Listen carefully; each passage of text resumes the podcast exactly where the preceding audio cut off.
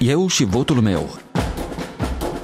Electorala 2020 Bine v-am găsit! Astăzi e zi de miercuri, 4 noiembrie. Sunt Valentina Usu și vă invit să ascultați emisiunea post-electorală la Radio Europa Liberă. Începem cu buletinul de știri redactat și prezentat de la Praga de Ileana Giurchescu. La microfon Ileana Giurchescu și mă bucur să ne auzim din nou cu bine în această zi dominată de data aceasta de alegerile prezidențiale din Statele Unite. În Statele Unite continuă numărarea voturilor într-o cursă foarte strânsă între președintele republican Donald Trump și Joe Biden, candidatul democrat. Alegeri care, ca peste tot în lume, se desfășoară pe fundalul pandemiei de coronavirus care a lovit din plin Statele Unite. Cu peste 230.000 de decese legate de COVID-19 și aproape 90.000 de infecții pe zi în ultimele zile, Statele Unite sunt una din țările cele mai afectate de pandemie din lume. Tot din cauza pandemiei, dar și a polarizării profunde a societății americane în ultimii patru ani, participarea la vot a fost extrem de ridicată. Peste 100 de milioane de americani au votat anticipat, în persoană sau prin corespondență, ceea ce ar putea amâna anunțarea învingătorului, pentru că regulile despre cum și când să numără aceste voturi prin poștă, mai ales, diferă de la stat la stat. Președintele Donald Trump, în discursul la Casa Albă, ținut în această dimineață, a susținut că a câștigat o serie de state care nu au terminat încă numărătoarea votului și a mai afirmat că ar fi câștigat, iar alegerile ar fi de acum încolo o mare fraudă la adresa poporului american. Președintele a mai susținut că democrația ar fi vrut de la bun început să decidă aceste alegeri în tribunal. Vom merge la Curtea Supremă, a avertizat președintele, care a lăsat de înțeles că cere să se oprească acum numărarea acelor voturi care au ajuns la centrele de votare după închiderea acestora în unele state americane, de exemplu cum e Pennsylvania, s-a putut vota prin corespondență și în ziua alegerilor.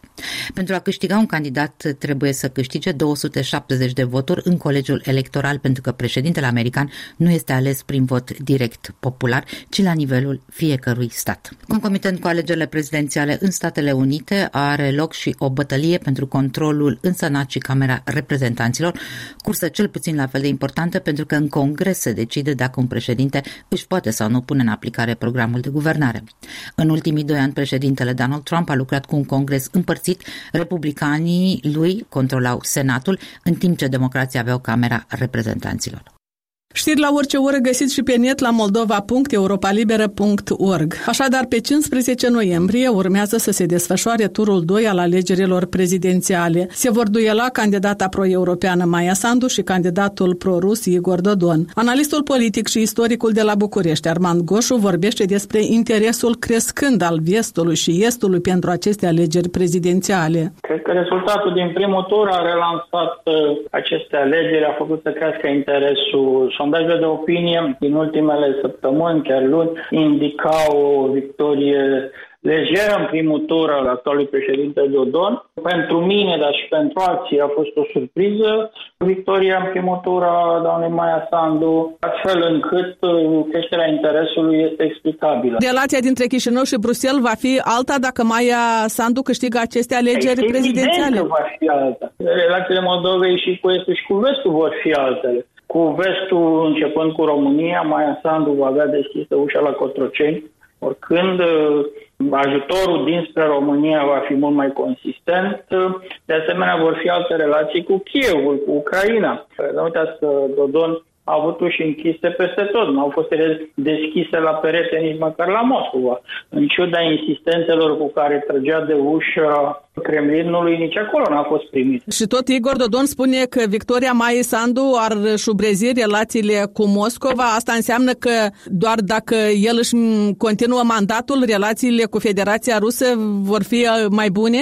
Poate la nivel retoric, dar totuși în Federația Rusă sunt mai multe centre de putere, de decizie, relația cu Republica Moldova, iar relațiile în ultimul an, un an și jumătate cu Moscova, de cel puțin ultimul an el a avut guvernul lui, guvernul Chicu, cu majoritatea lui care a avut o anumită orientare, nu s-a bucurat de relații privilegiate cu Moscova, ajutoarele promise de la Moscova, creditele, că nu era vorba de ajutoare, ajutoarele vin din Occident, granturile, creditele, probabil cu dobânzi nu foarte mici, nici. Alea nu au venit, tot ce a venit de la Moscova, dar și alea au fost plătite, au fost patru mașini de dezertezit care l-a plimbat vreme de două ore până centrul Chișinău. Nici alea nu au fost date ca ajutor de ruși, au fost plătite de Republica Moldova. Deci, în legătură cu banii care vin cu sprijinul Rusiei în Republica Moldova, astea sunt exerciții retorice ale lui Igor Dodon, realitatea este cu totul și cu totul alta. Pe ultima sută de metri, factorul rusesc uh, va încerca să încline balanța în favoarea unui candidat? Este probabil uh, ca rușii să fie mai atenți la turul 2. În același timp, uh, dacă ei erau interesați să consolideze pozițiile lui Igor Dodon, ar fi trebuit în ultimele luni, cel puțin, să livreze niște credite, să fie mai cooperați cu Republica Moldova. Lucrul ăsta nu s-a văzut. Dacă vă uitați uh, la Moscova și în Rusia, în ciuda faptului că s-au deschis foarte multe secții de vot, participarea a fost mică, iar în majoritatea acestor secții, câștigătorul votului a fost candidatul USAT, de cum Igor Dodon. Deci uh, am rezerve mari că Moscova se va mobiliza își va mobiliza rețele, resurse pentru a scoate pe Dodon uh, victorios în turul 2. După 2014, după anexarea Crimei, s-a schimbat geopolitica zonală. Moldova este departe de granița Rusiei, din punct de vedere strategico-militar, funcțiile pe care le îndeplinea Transnistria îndeplinește mult mai bine acum uh, Crimea. Deci uh, rușii de ce ar arunca sume mari, de ce ar consuma din niște resurse care nu sunt nelimitate,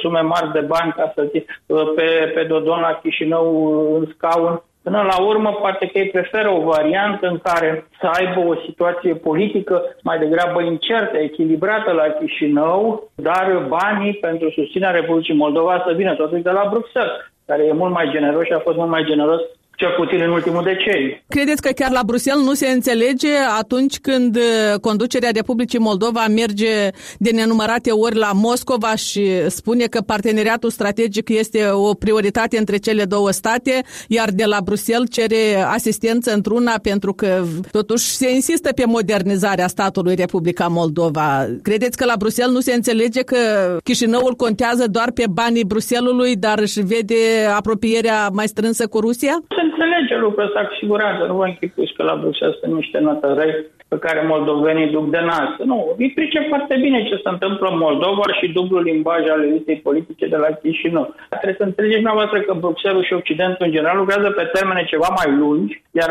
forța Occidentului este mult mai mare decât a Rusiei, astfel încât chiar și împotriva voinței unor politicieni de la Chișinău, Republica Moldova se reorientează spre Occident, iar în ultimul deceniu și-a sporit uh, mult legăturile comerciale, economice, financiare cu Occident. Dacă până și Transnistria, care practică un limbaj agresiv, anti-occidental și prorusesc, dacă vă uitați pe cifrele comerciale ale regiunii separatiste transnistrene, o să vedeți că cea mai mare parte a comerțului pe care îl face Transnistria îl face tot cu Uniunea Europeană, nu cu Rusia. E simplu de ce.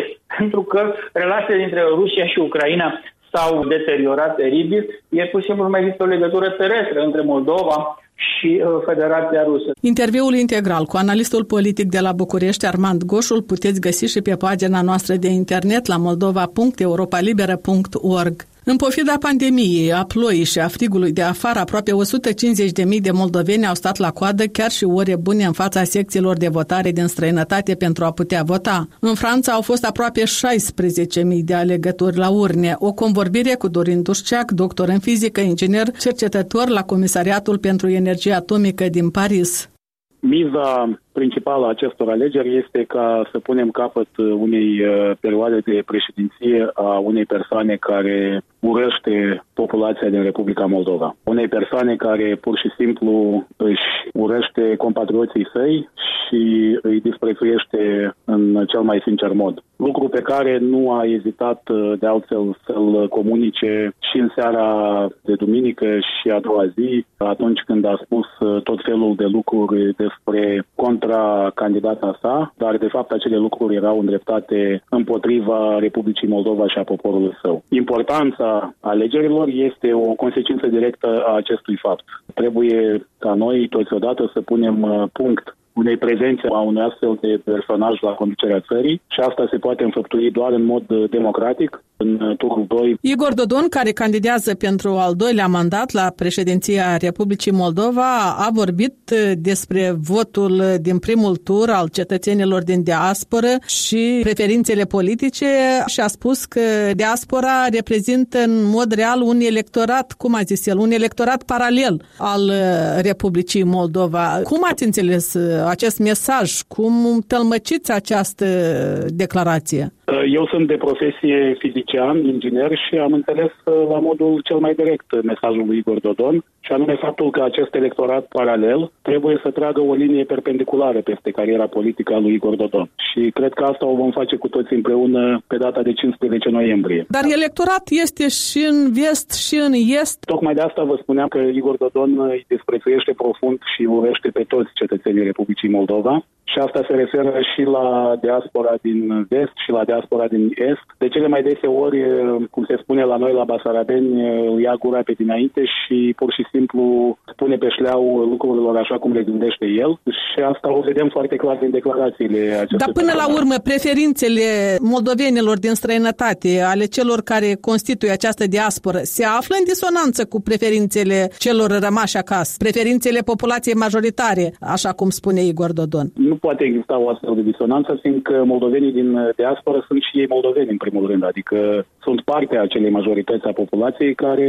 îl va da jos pe Dodon pe data de 15 noiembrie. Nu poate exista o disonanță între o parte și restul întregului. Așa ceva este o invenție pură, iar ca să fim sinceri până la capăt, trebuie să amintim lui Igor Dodon faptul că o bună parte dintre moldovenii care se află astăzi în diasporă, inclusiv în diaspora din Est, din Federația Rusă, au ajuns acolo unde sunt astăzi, adică departe, la sute și la mii de kilometri distanță de locurile în care s-au născut, anume pe vremea când Igor Dodon se afla la conducerea țării. Vedeți că Igor Dodon a venit într-o funcție foarte importantă, cea de viceprim-ministru și ministru al economiei, în uh, anul 2006. Ori tocmai din lipsa unor economii, adică a unor resurse financiare, a unui mod de viață decent, au plecat zecile și sutele de mii de moldoveni. În ultimii 15 ani nu mai putem scăpa de acest Igor Dodon, care din diferitele funcții pe care le-a ocupat și le mai ocupă la conducerea Republicii Moldova, nu știe decât să dea din deget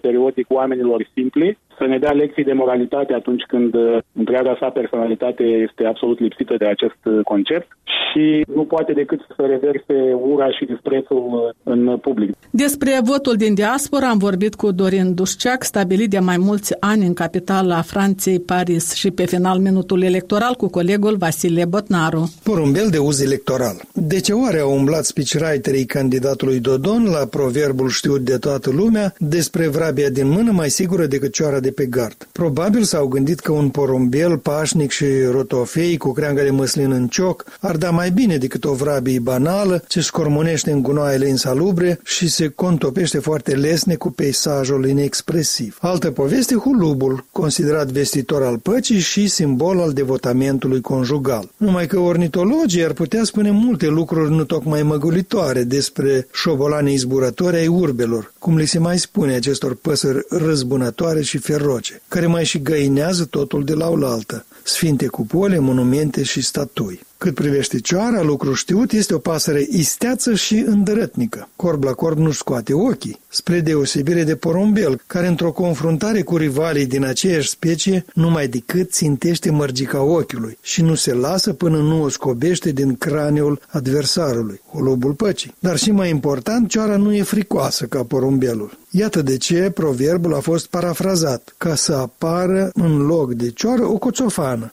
roca bela boca, în speranța că noua poreclă se va lipi de concurenta tot mai periculoasă, mai ales dacă simpatizanții lui Renato Usatei vor avea undă verde să o sprijine. Dar am eu vaga impresie că trucul oratorii cu hulubul din mână este o șmecherie gratuită, care în loc să-l ajute pe Dodon, iar îi va aduce daune de imagine. Chit că sfetnicii care i-au redactat discursul bătăios au dorit să-l flateze cu aluzia vizibilă la pasărea Dodo, porumbelul uriaș din povestea Alice în țara minunilor. Pe mine însă m-a dus cu gândul la porumbelul lui Patrick Suskind, pasărea monstru ce transformă viața unui om într-un adevărat calvar. Punem punct aici. Valentina Ursu vă mulțumește pentru atenție. Ne auzim și mâine la ora 13, eu și votul meu.